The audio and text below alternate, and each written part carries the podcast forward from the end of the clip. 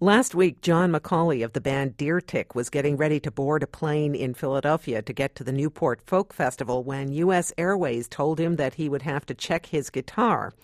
Knowing what can happen to instruments that get checked on planes, he wound up taking the train to Rhode Island. Jack Reed, U.S. Senator from Rhode Island, heard about the incident and decided to get involved. Senator Reed, thank you for speaking with us. How did you learn about this case involving the guitarist John McCauley, and what inspired you to write to Transportation Secretary Anthony Foxx? Well, we saw a news report the fact that uh, John was not allowed to get on the aircraft with his guitar, and we immediately reacted because music is not important to Rhode Island. We that weekend we were hosting the Newport Folk Festival. This weekend we'll be hosting the Newport Jazz Festival. So not only for Rhode Island but for nationally, it's important that musicians have their ability to get their instruments on board aircraft and move around and entertain and perform. Has Secretary Foxx responded to your letter? Not yet, but I, I know the secretary is very confident. I'm sure he will, and um, hopefully this will get them not only to respond to the letter, but to move out and promulgate the regulations so that there will be a clear sort of set of rules that apply to bringing uh, musical instruments aboard aircraft. Isn't there a law on the books already? I think it was passed in 2012 that says passengers can take instruments on board as long as they can be stowed safely?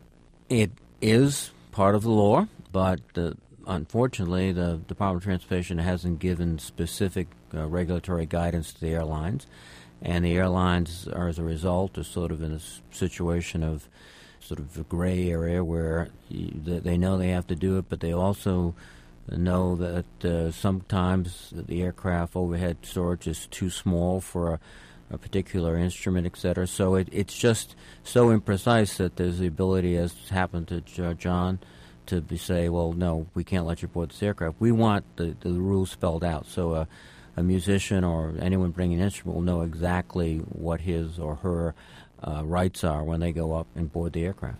Even cellists who have bought seats for their instruments are sometimes having trouble too.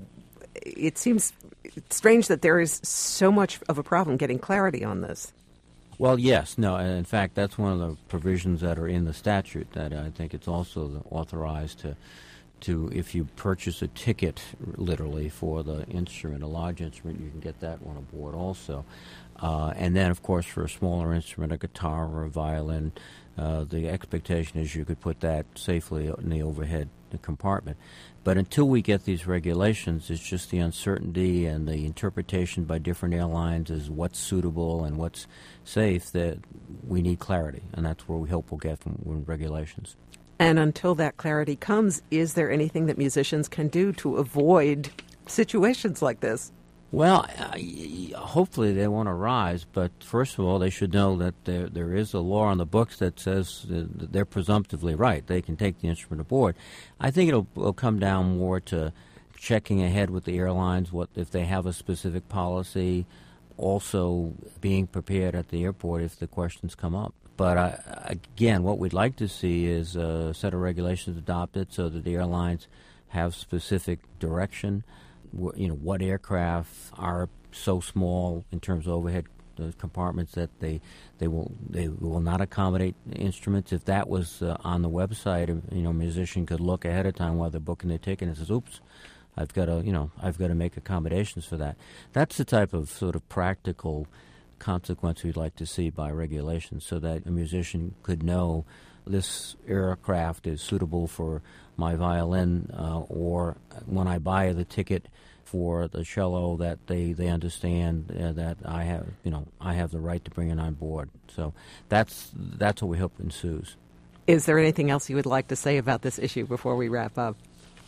It's an important issue to artists too, and and we want to see it done in an expeditious fashion and you know, so that this becomes something that they can easily check before they make their arrangements to travel, and it's just one less headache they have. They can concentrate on their performance. Well, thank you very, very much for, on behalf of musicians, I think everybody thanks you for your efforts in this. Well, thank you, Naomi. We've been speaking with Democrat Jack Reed, U.S. Senator from Rhode Island. This is Conducting Business. Brian Weiss is our producer.